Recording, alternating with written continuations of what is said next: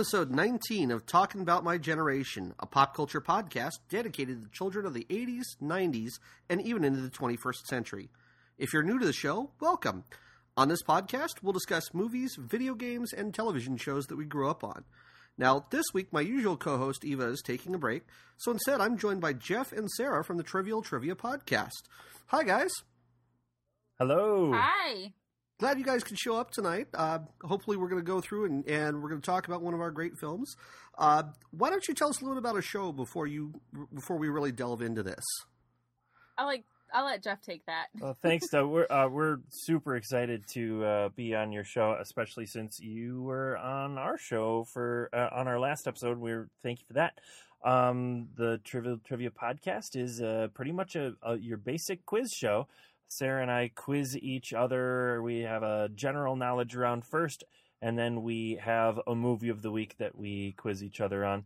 Uh, it's pretty basic. At the end of the show, we have a Wikipedia listener challenge where we um, kind of challenge our listeners into finding the links in between different uh, different topics on Wikipedia, and that's always that's always a fun time. So that's us. Okay.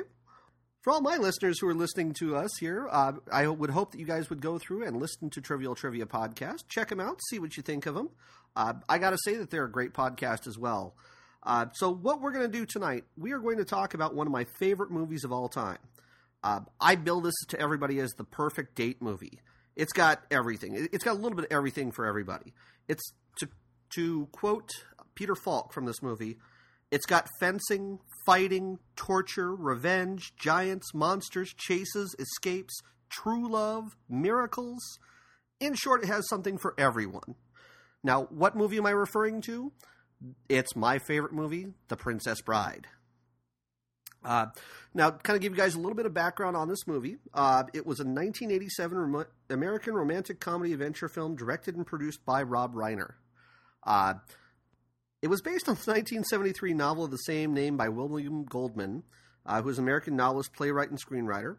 Uh, the story is presented on the film as a book being read by a grandfather to a sick grandson and effectively preserving the novel's narrative style.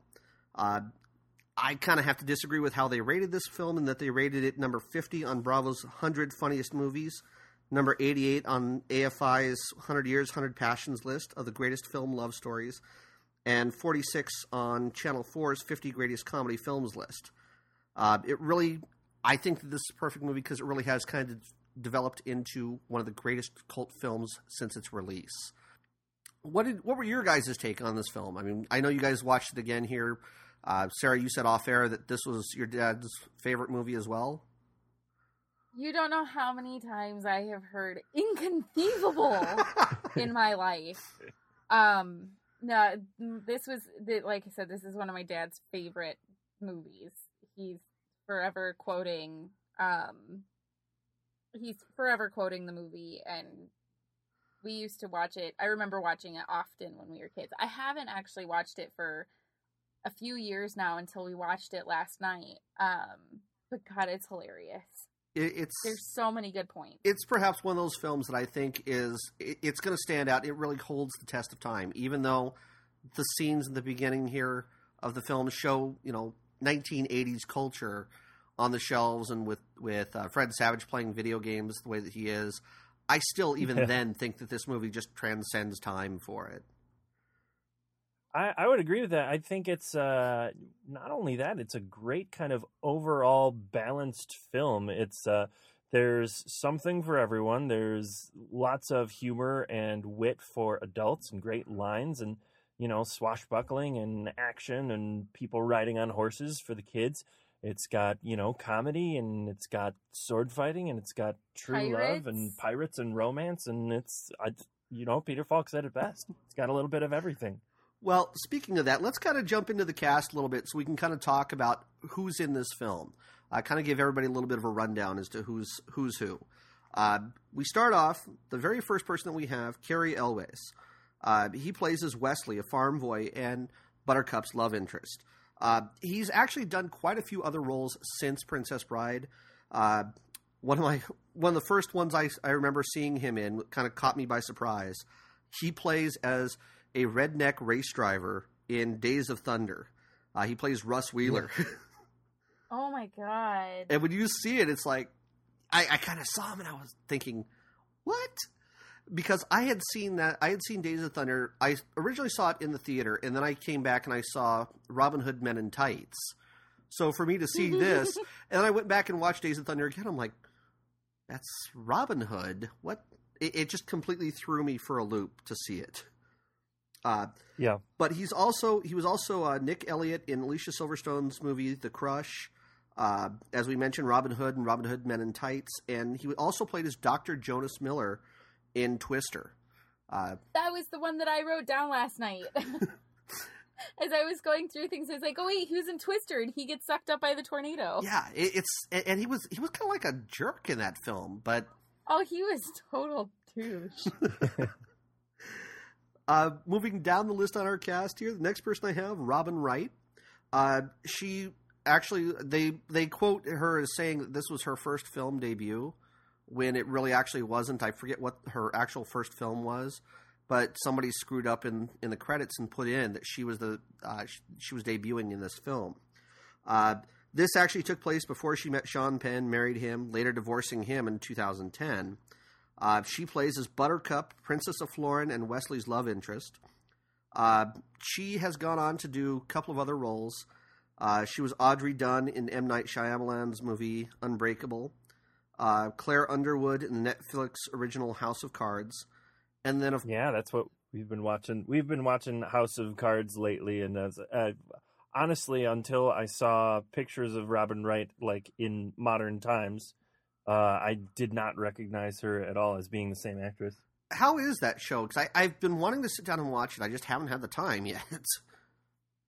we haven't gotten too far into it, but what we've seen so far has been pretty interesting to watch. okay. Very good. Ki- Uh, stars uh, Kevin Spacey as uh, is it a congressman or a senator, something like that, as as a as a politician, and they they have a really kind of weird relationship. He he's married to uh, Robin Wright's character in that show, and they have it's a really kind of weird, almost loveless, but still it's it's it's strange. It's a really strange kind of marriage. Well, now I am going to bring up one other movie. We kind of talked about it on your podcast when we mentioned when we were going over the boats and boating. She also shows up with Tom Hanks. Uh, she she is Jenny Curran in Forrest Gump. Oh, she's the is she the older Jenny? Yeah. Well, she's she's Oh Jenny my throughout. God. She's like the older Jenny throughout. And I, I didn't catch this. I was like, and when I went back and I saw Princess Bride, and I'm looking, I'm like, wow. And then I happened to look at the notes. I'm like, oh my gosh, that's her. I had to go back and check it again. I, I my wife was like, yeah, that's that's Robin Wright. I'm like, you sure? It just doesn't look like her at all. Oh wow. I guess maybe just seeing her Well- as like the strung out, you know, what I remember her is like the strung out drug scene where she's getting ready to jump off the balcony in Prin- in Forrest Gump. So Oh yeah.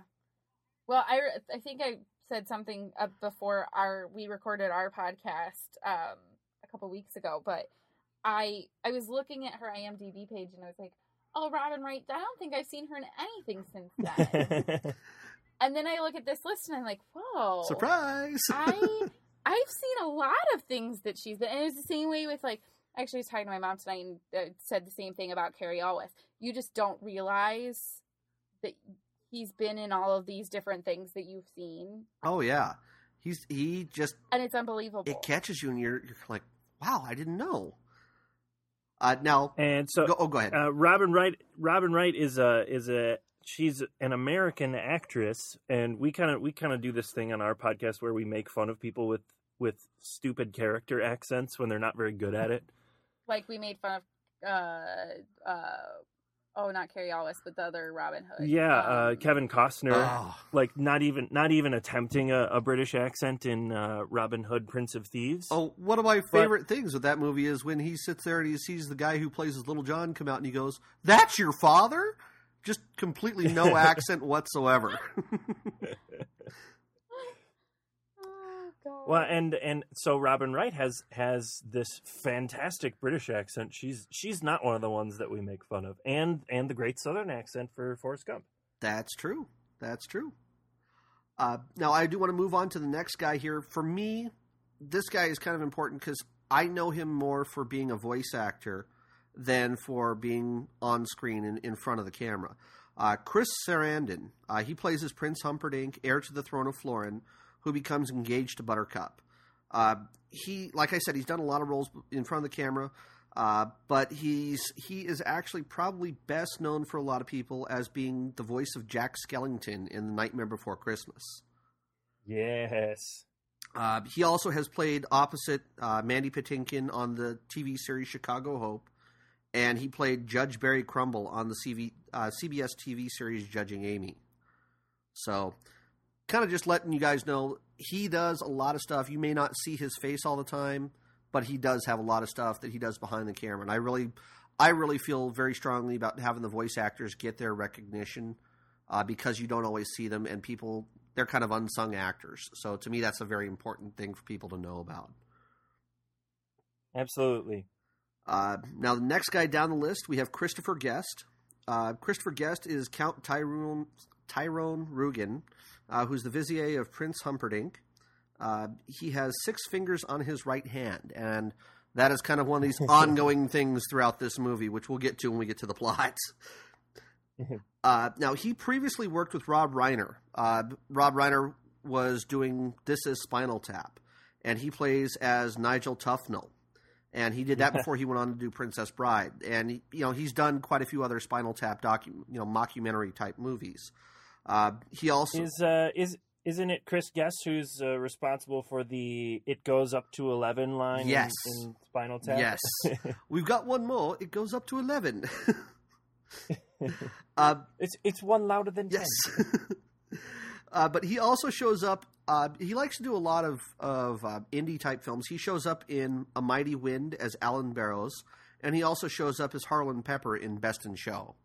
So, for those of you who might have One seen that, One of my favorite films in that that kind of series where there it there's a, a group of actors that's in that's in all these um, movies is uh, Waiting for Guffman and Chris Guest plays uh, this like local community theater director who is like totally clueless, but but he like wants things his way. If you haven't seen Waiting for Guffman, it's fantastic. no, I'm going to have to sit down and find it. I'm going to have to see if maybe it's on Netflix. Hopefully, hopefully it is.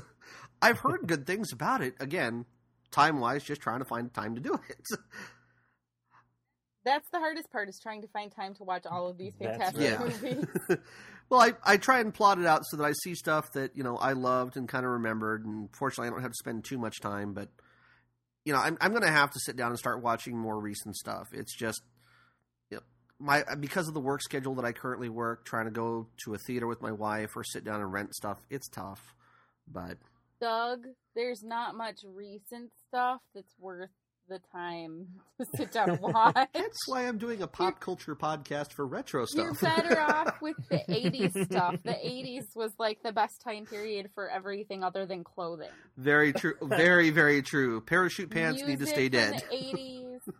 If you go back and listen to some of the earlier episodes of our podcast, the Trivial Trivia podcast, um, we had a music round, and anytime that there was 80s music, Jeff failed miserably. It was sad. because that was all I grew up on, and it's the, I still my boys listen to it. I listen to it all the time. Oh. 80s films, some of the best. I loved when you did the whole um, John Hughes. Well, I'm gonna have to. I'm gonna have to do at some point in time in the future here. I'm gonna have to do Fast Times at Ridgemont High because that's another great '80s film. Yeah. Don't know when yet, Yes. but I'm gonna have to sit down and do that because that that had some great music in it. Mhm. Oh yeah, Uh, let me go ahead and we'll move on through our cast so we can knock this out here. Uh, Mandy Patinkin is the next one on my list. Uh, he plays as Inigo Montoya, a Spaniard who has trained in fencing for 20 years to the point of fighting left handed so as to prolong his duels. Uh, he basically seeks revenge on Count Rugen for the murder of his father. Uh, he has he's actually had quite a few other roles besides uh, besides Princess Bride, although this for me is probably his most famous one. Uh, he's been Dr. Jeffrey Geiger on Chicago Hope, uh, Rube Sofer on the Showtime series Dead Like Me, Jason Gideon on Criminal Minds, and then he's actually Yes. recently started showing up on Homeland, uh, where he plays Charles yeah, he's Burns. been on since the beginning. Yeah, and I have not seen any episodes of that. I wish I had. We watched most of the first season, and it's it's pretty good. It's And we love Mandy Patinkin. It's we really watched good, Dead it- Like yeah. Me. We were really disappointed when Dead Like Me ended. yeah. Well, We started watching Criminal Minds because Mandy Patinkin was on Criminal Minds. now did you see the horrible like finishing Dead Like Me that they did, the movie? Uh, no, actually, because think it. I It- was I, I think I was watching on Netflix or something, and that one wasn't on at the time. It's pretty sad because basically they don't have Rube at all in it. Oh. it- it's- oh, then it's not worth watching. Yeah, watching. it really isn't because I was like, this isn't the same because he was the one who was coming off and giving everybody the jobs, and so Mhm. for him not to be there, they they put some other guy in. he's like he's like their handler. yeah, you know, he just kind of gets replaced and that's it, and it's like, wait, what just happened? Oh. So- then never mind. I'm not going to watch it. Yeah, it's. I'm trying to warn you off. So, uh, Thank you for the warning. Next guy I have down the list. Everybody knows who this guy is. He was he when he was alive was I, I want to say he was the tallest person in the world at that time. Like when he was when he hit his height, he actually made it into the Guinness Book of World Records. Uh, this is none other than Andre the Giant, uh, who plays as Fezzik, a giant and companion of Inigo. Uh, unfortunately, most of his acting career, if you want to call it that, really happened before The Princess Bride. Uh, he had some small roles opposite Lee, Mar- Lee Majors in The Six Million Dollar Man and Majors' other TV series, The Fall Guy, uh, where he plays as Bigfoot in the first one and then Killer Typhoon, a wrestler, in the second one, which, gee, not much of a stretch. Uh, he was also primarily known for his wrestling career and then was later, later immortalized in street artist uh, Shepard Fairey's works. Uh, all those obey signs that you see with Andre the Giant's face, uh, you might have seen him on T-shirts or on stickers. That they've been, I, I know they've been all over Southern California. The guy actually used to come through here, even Santee where I live. He'd put up these stickers all over the place, and you could see him. So They must not have made their way to Illinois yet. maybe not. I don't think we've seen any of those yet. Well, if if you've ever seen, uh, there is a really good documentary film uh, called "Exit Through the Gift Shop." Uh, it was loosely done on a lot of street art type stuff. It's I want to say it's on Netflix right now, uh, but it has this guy named Banksy who does a lot of. He's an English uh, street artist, and these guys are doing basically what what would a lot of people would consider graffiti art because they're putting up their stuff and they're technically not supposed to put it up. Uh, but Andre the Giant was immortalized with this, and the street artist actually got sued by his family uh, for putting up all these pictures of Andre the Giant's face saying "Obey."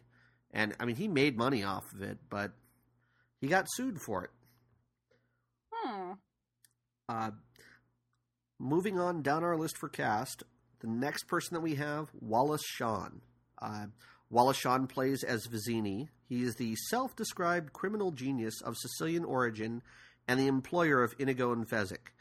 Uh, he had he's actually had several roles for which he's known. Uh, I remember him from a TV movie that he did. One of the very first things I ever saw him in. It was called How to Be a Perfect Person in Just Three Days. And his co star was Ilan Mitchell Smith from Weird Science.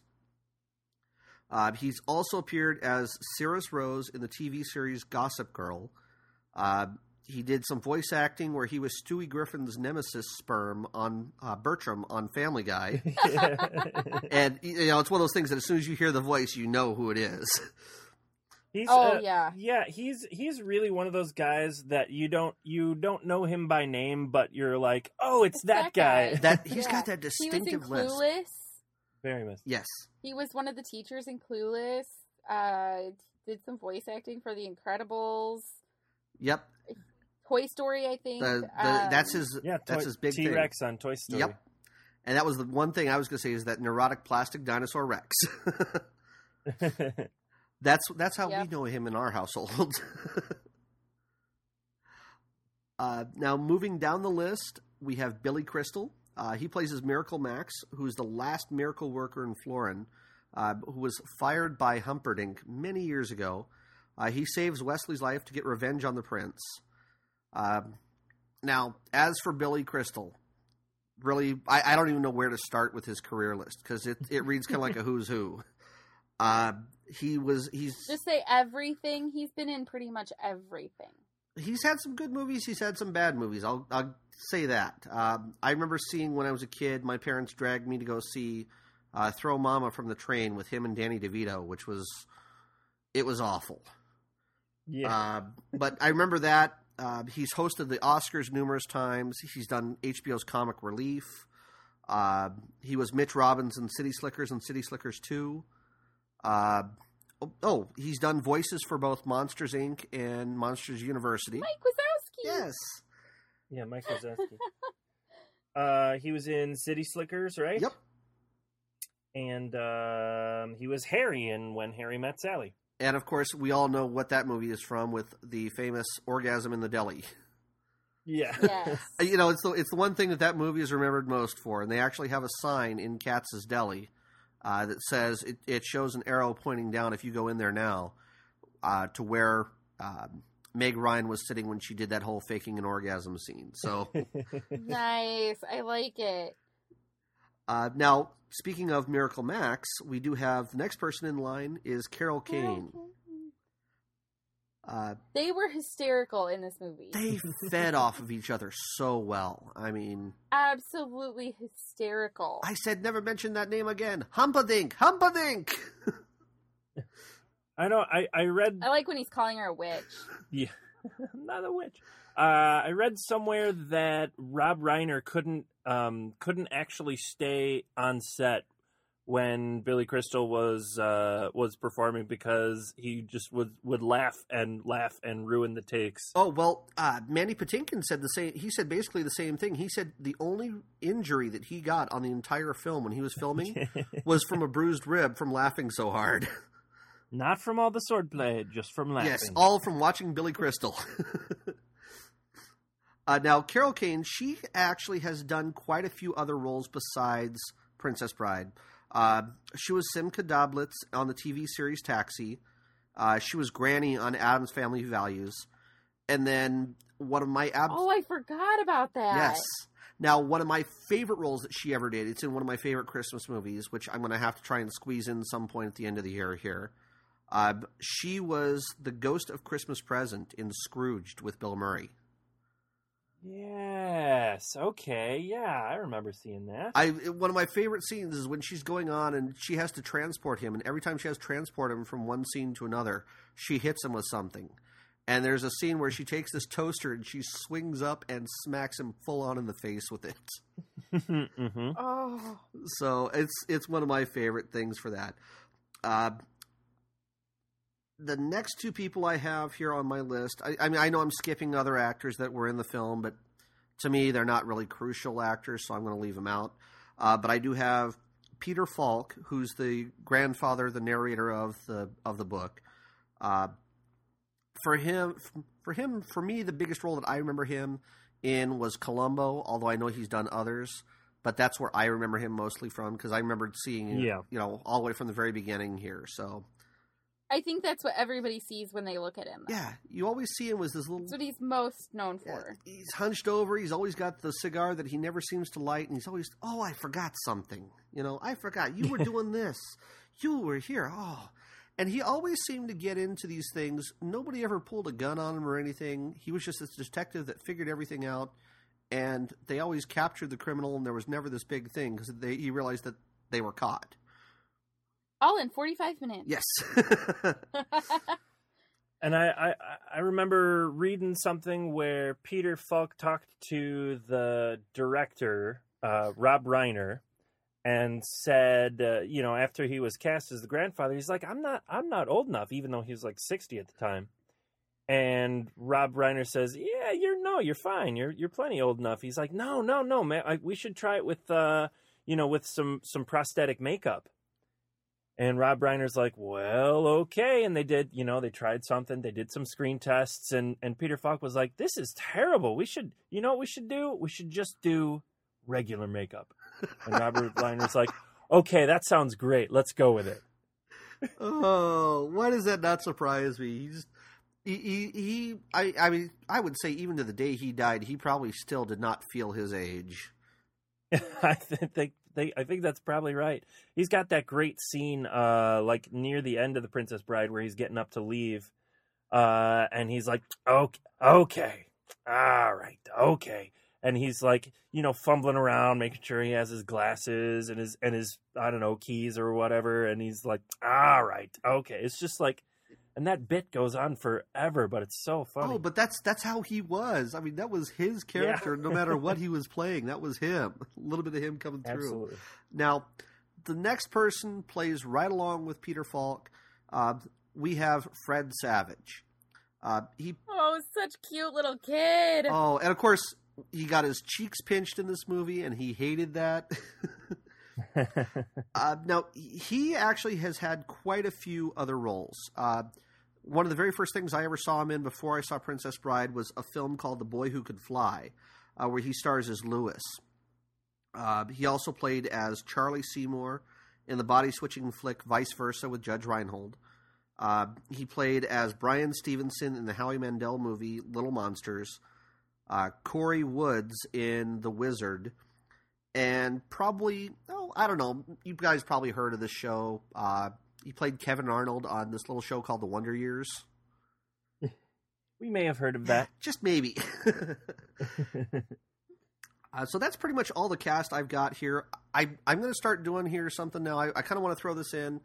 What I'm going to do is I'm going to give you guys a chance here. Take any movie actor. I don't care what actor you've got here in this film. Pick any one of them, and I'll link him to Kevin Bacon. I've been doing this for a while uh, with friends of mine. There's actually a Kevin Bacon board game where you can link any actor to Kevin Bacon in six steps or less. Oh, now I'm gonna have to go back. Okay, let's see. Right.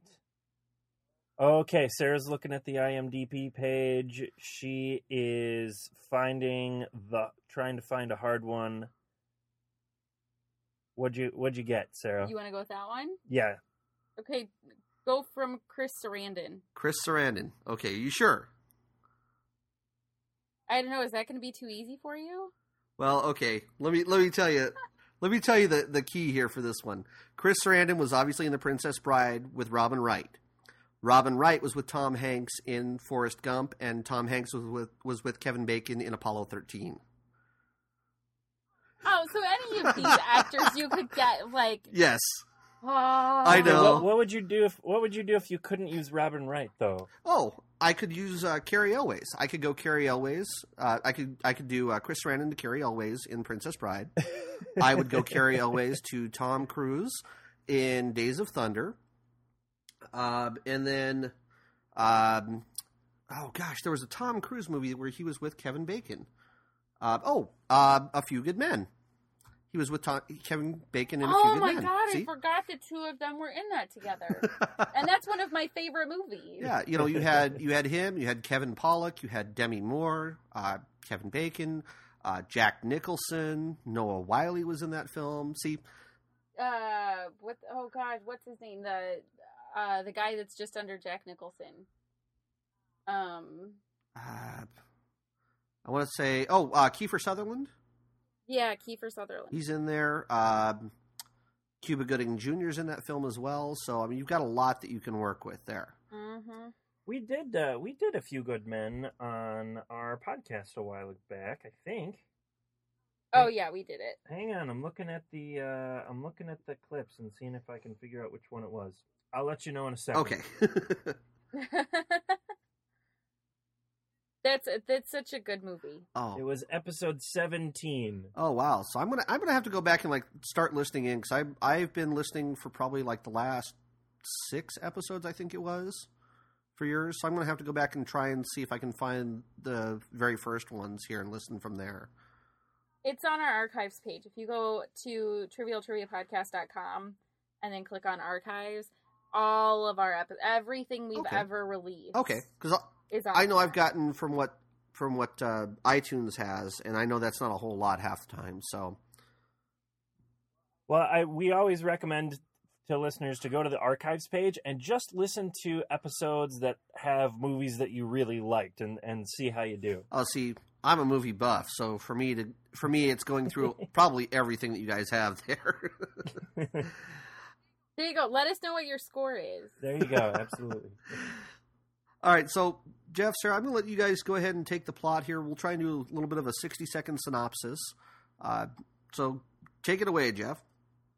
So, The Princess Bride is about uh, a grandfather, Peter Falk, reading a book to his grandson, Fred Savage, who's uh, at home and sick. And then the the movie is kind of a, a story within a story where the grandfather is reading this story to his grandson, and then we see the uh, story acted out. And the story is called The Princess Bride. So, Westley and Buttercup uh, both uh, live on a farm and they fall in love. And Westley leaves to seek his fortune and isn't heard from in a very long time. And so uh, Prince Humperdinck is kind of the in charge of the land, and Prince Humperdinck chooses Buttercup as his bride now that Westley is gone, kind of against her will.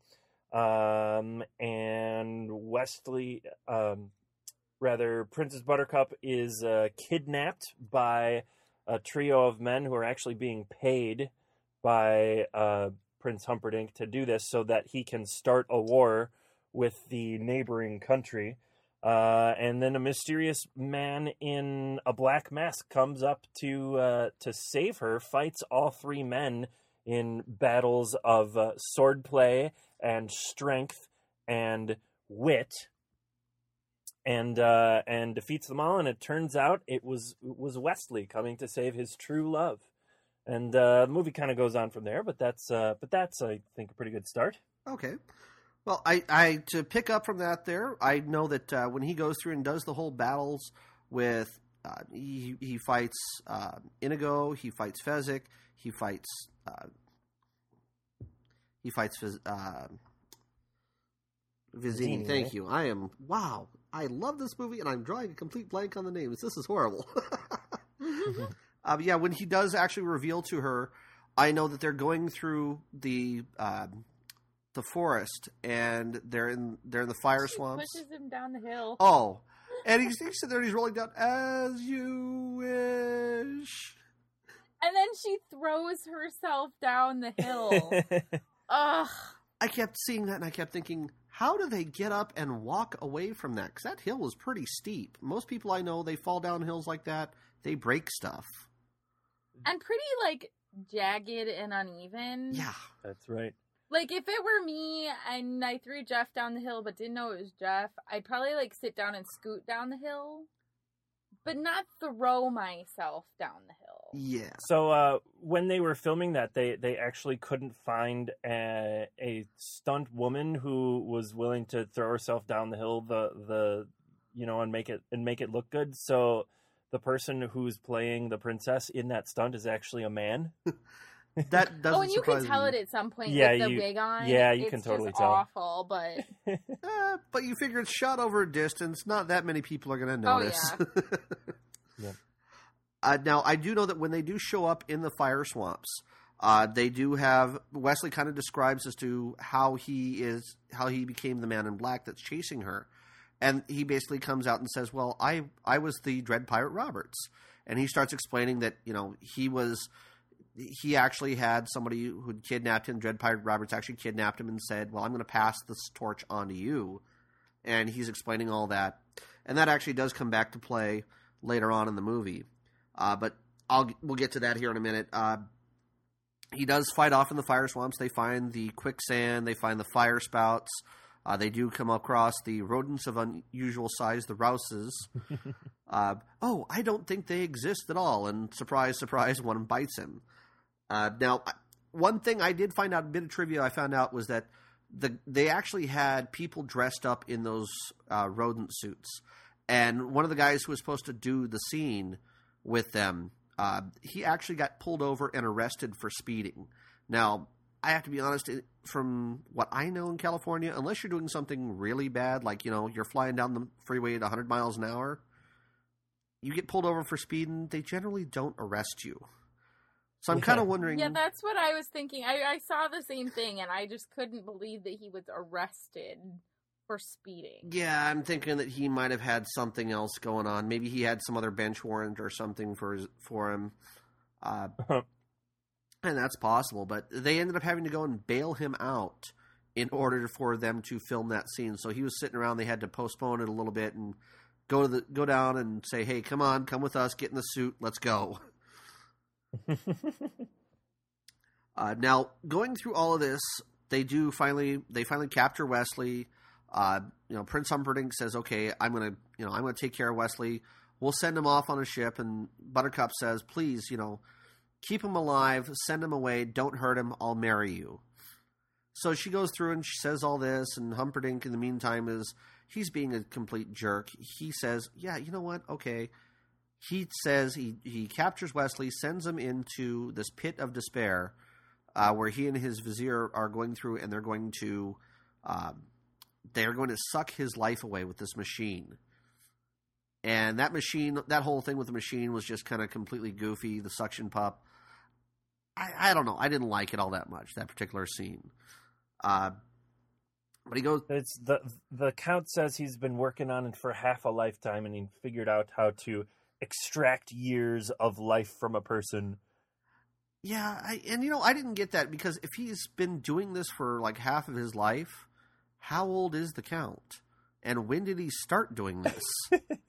That's the thing. Um, so so they say that the way that the plot works is that Inigo Montoya Montoya was a little boy when the count killed his father. So the count must have been an adult at that point, but Mandy Patinkin and Christopher Guest are only like four years apart in age. Yes, and that's one of those things that kind of just throws me when you look at it. It's like, mm, okay, how's that work? Uh, now that whole thing goes through. They they while that's happening, uh, they're getting ready to go through and marry off the princess. Well, what's happening in the background is that Humperdinck is trying to go through and he's trying to plot a war with the country across the sea, Guilder.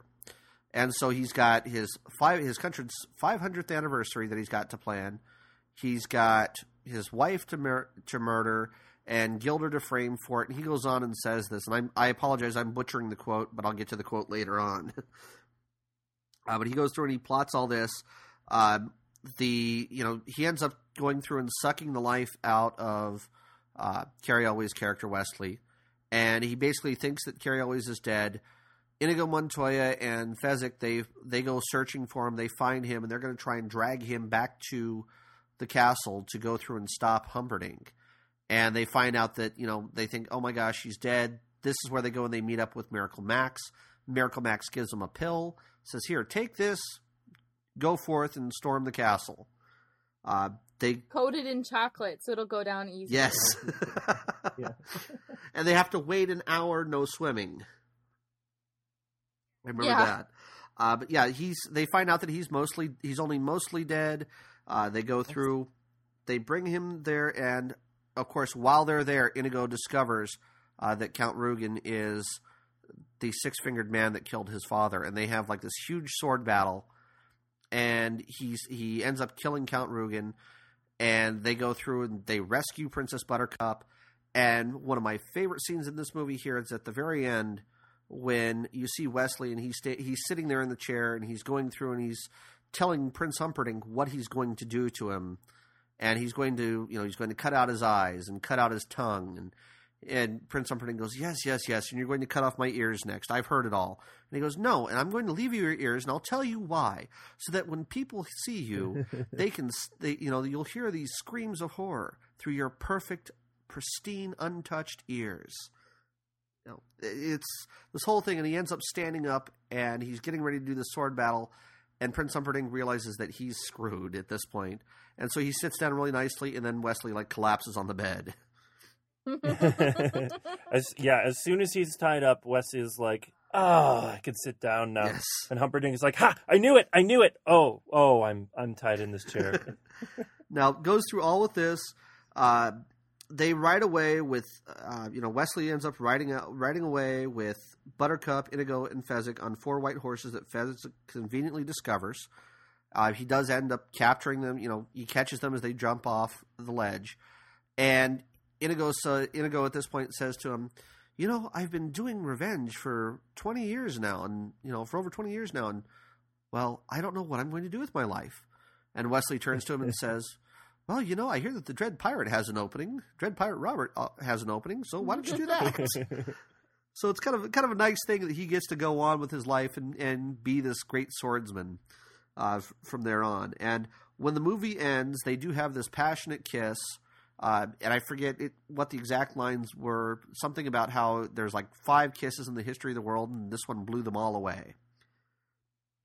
That's right. Mhm. And Hey, yeah, and this and at this point, Peter Falk just like totally cuts the story short, and he's like, "Ah, well, you don't you don't need to hear about this part." But Fred Savage is like, "Like, why, Grandpa?" He's like, "Well, it's the kissing. It's got a little kissing." It's like, "We can we can do a little kissing, Grandpa. It's okay."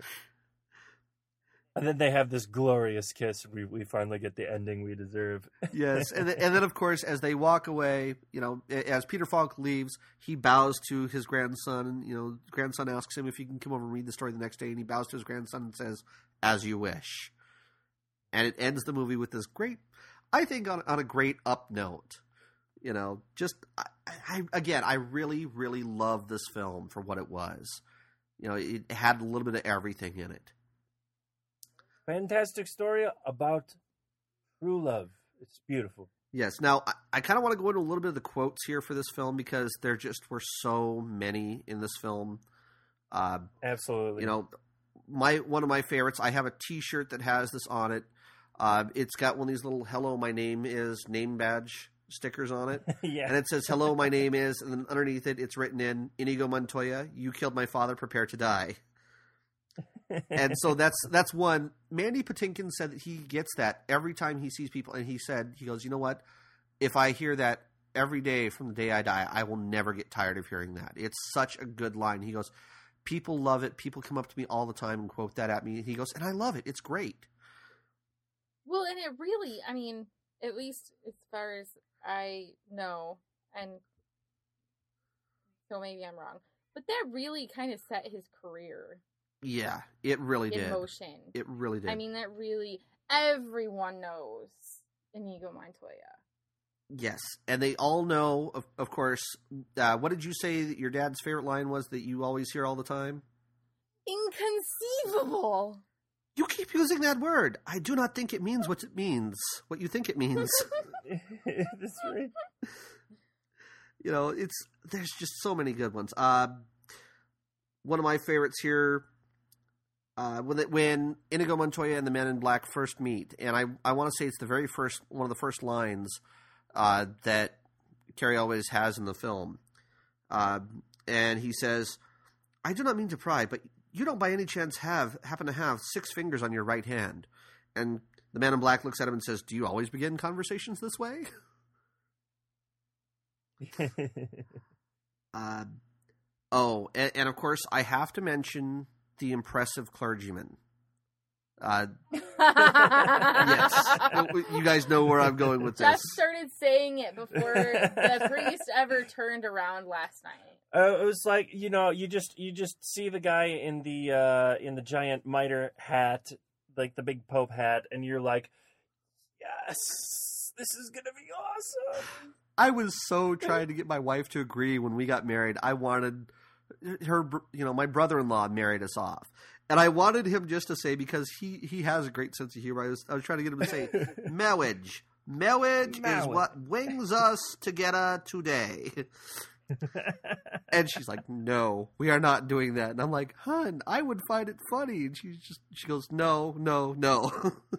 Well, and the and the great part about it that is the the writing, the lines have just so many R's written in, and every one of them he says a W. And He's like, and and the L's too. So he's like, and wav, twoo, wav.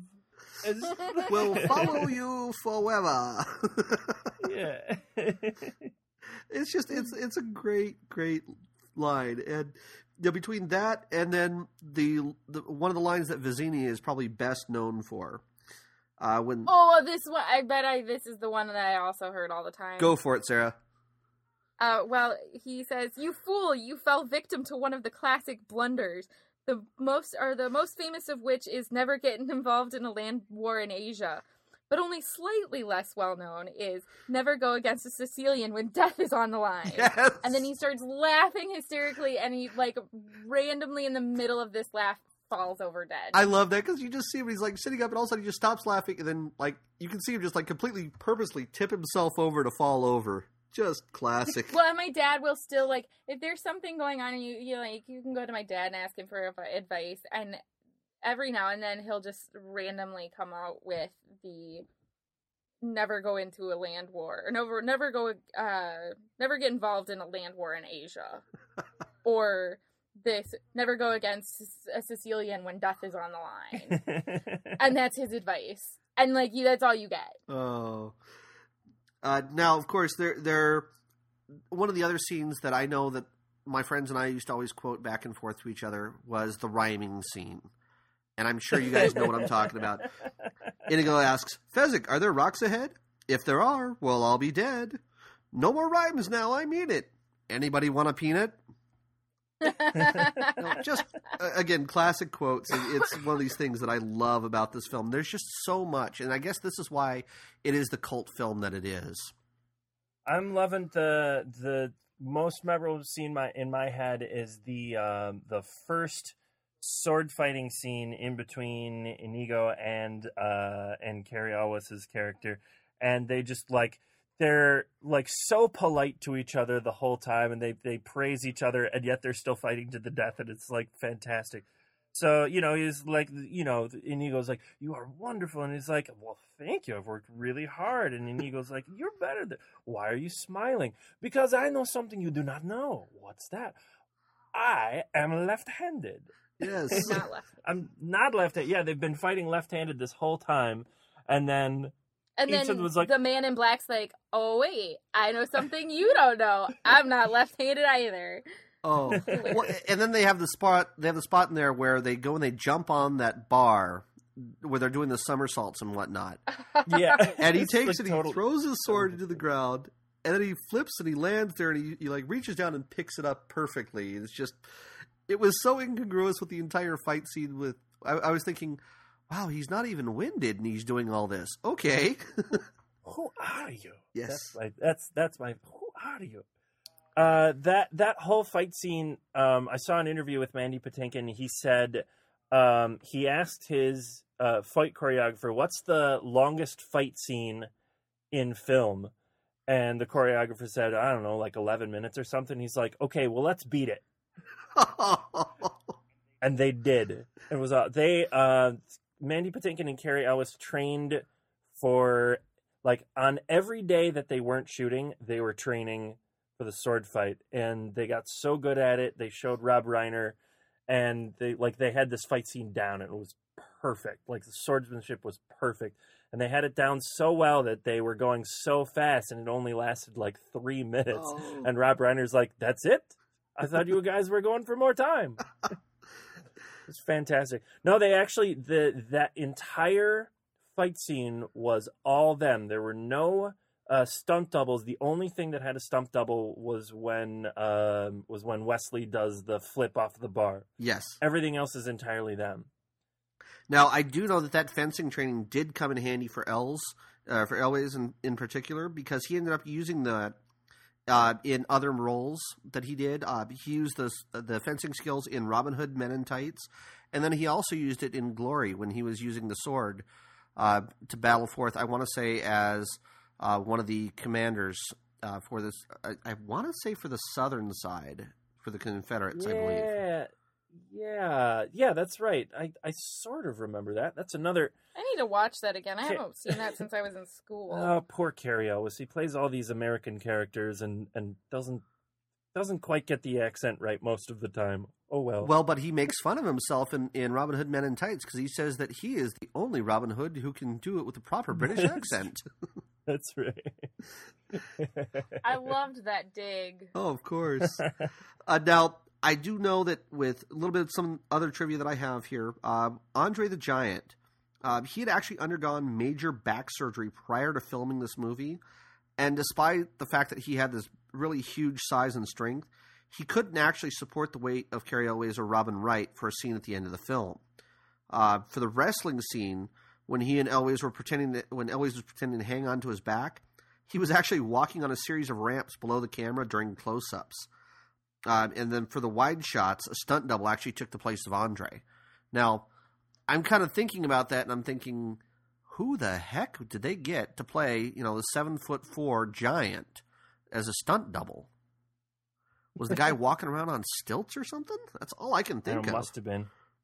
Must have been. They probably got the tallest guy that they could find and put a put a big black wig on him and I don't know, padded him Yeah. around the middle. Uh, now, Uh, Andre the Giant had uh, had some kind of um, like hormonal imbalance that that made him grow so big, and it really like he was he was basically like too big for his own body, and that's that's why his back hurt so much, and and he had some major problems because of that. well, I know that one of the things that he used to do for Robin Wright, because when they were filming the scene where she's supposed to be swimming around in the water and she's drenched wet, they were pulling Mhm. her out and she was standing around on set and she's freezing. He actually came over and he put his hand on her head, and he's got his hand on the top of her head, and she goes, "Oh my gosh, that that heat from his hand kept her warm during the shooting when they weren't actually in front of the camera." She goes, "It was the most wonderful thing," and she said he was the sweetest man for doing that. Well, he's got those giant hands. It's got a, you know, like his palm probably covered her entire the, the entire top of her head. Yes. Yeah, that's right.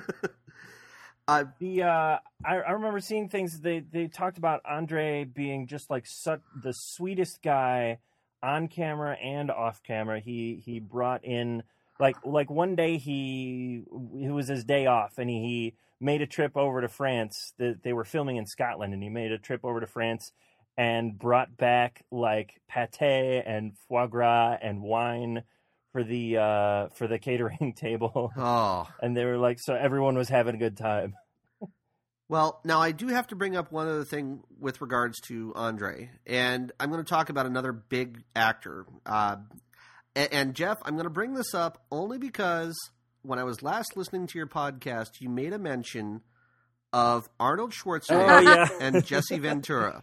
Okay, now I'm going to point this out, fans who are listening to mine, who are listening to Trivial Trivia. Jeff pointed out on his show that there were only two movies that Jesse Ventura and Arnold Schwarzenegger were in together, as being Predator and then Batman and Robin. However, in 1987, there was another film that they did together called The Running Man.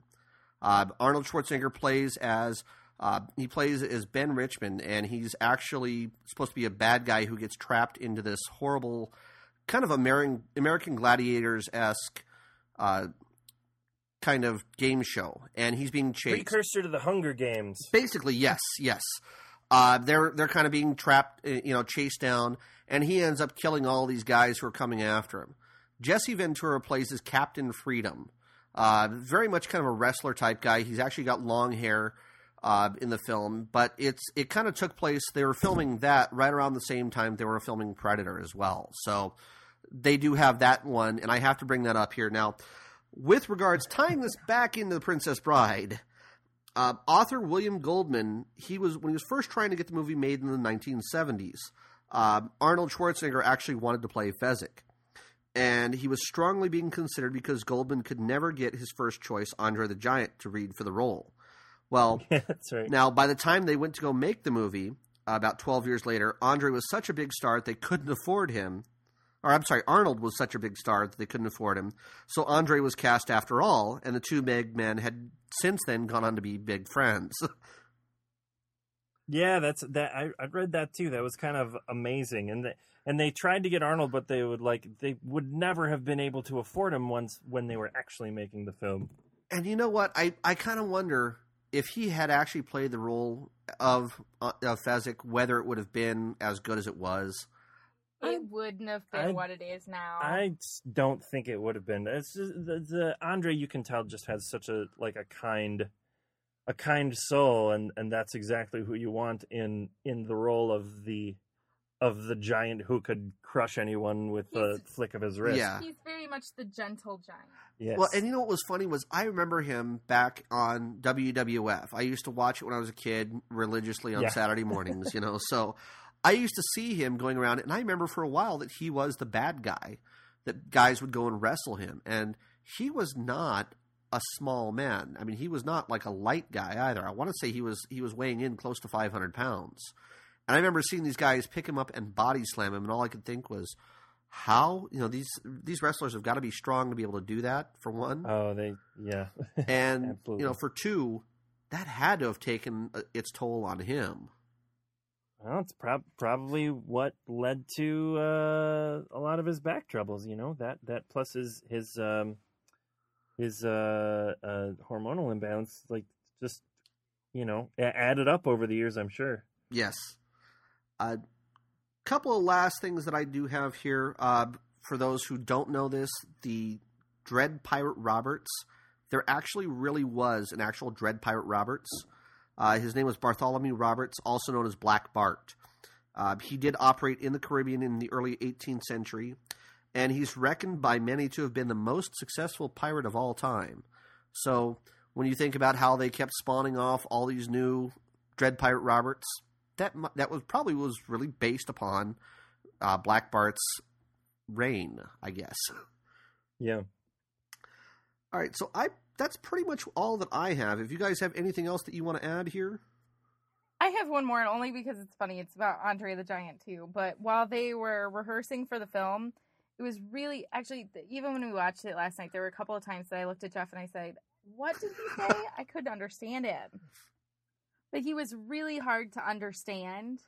So to fix that, Mandy Patinkin actually like slapped him across the face to get him to concentrate harder on his lines. oh man, see, if I was Andre and he was slapped me, I probably would have said, "You do that to me one more time, little man."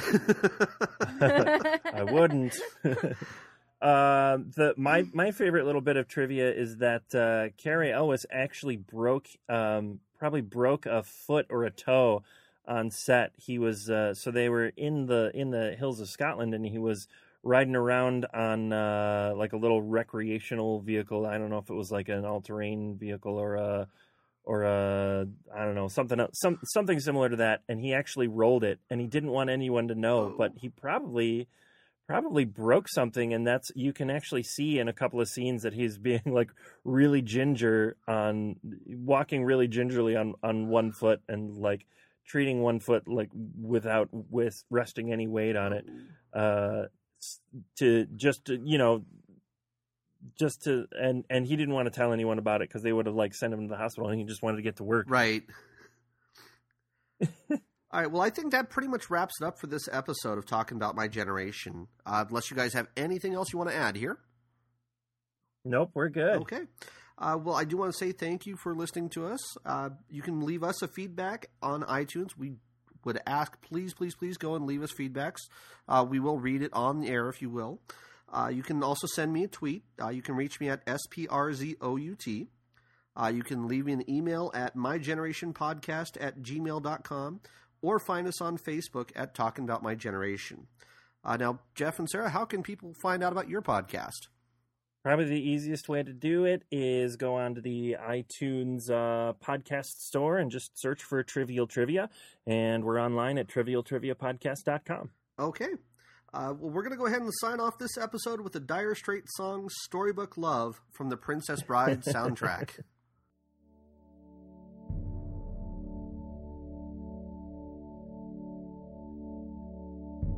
Come, my love, I'll tell you a tale of a boy and girl and their love story, and how he loved her oh so much, and all the charms she did possess. Now, this did happen once upon a time when things were not so complex and how he worshiped the ground she walked.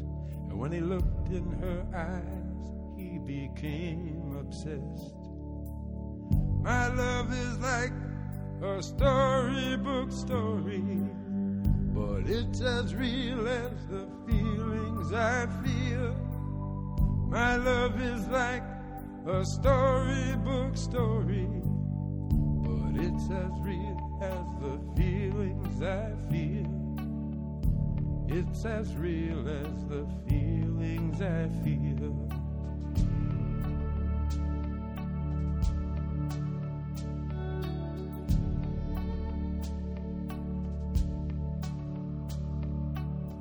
This love was stronger than the power so dark a prince could have within his keeping.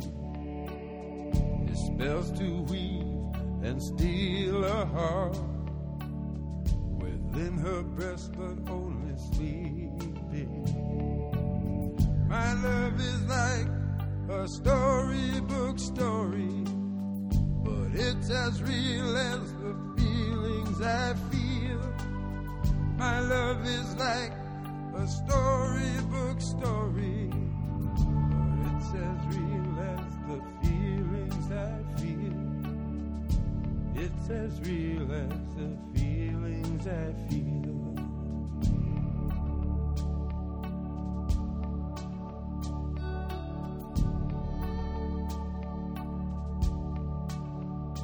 He said, Don't you know I love you oh so much? And lay my heart at the foot of your dress. She said, Don't you know that storybook loves always have a happy ending? Then he swooped her up just like in the books, and on his stallion they rode away. My love is like a storybook story, but it's as real as the feelings I feel. My love is like a storybook story, it's as real as the feelings I feel. It's as real as the feelings I feel.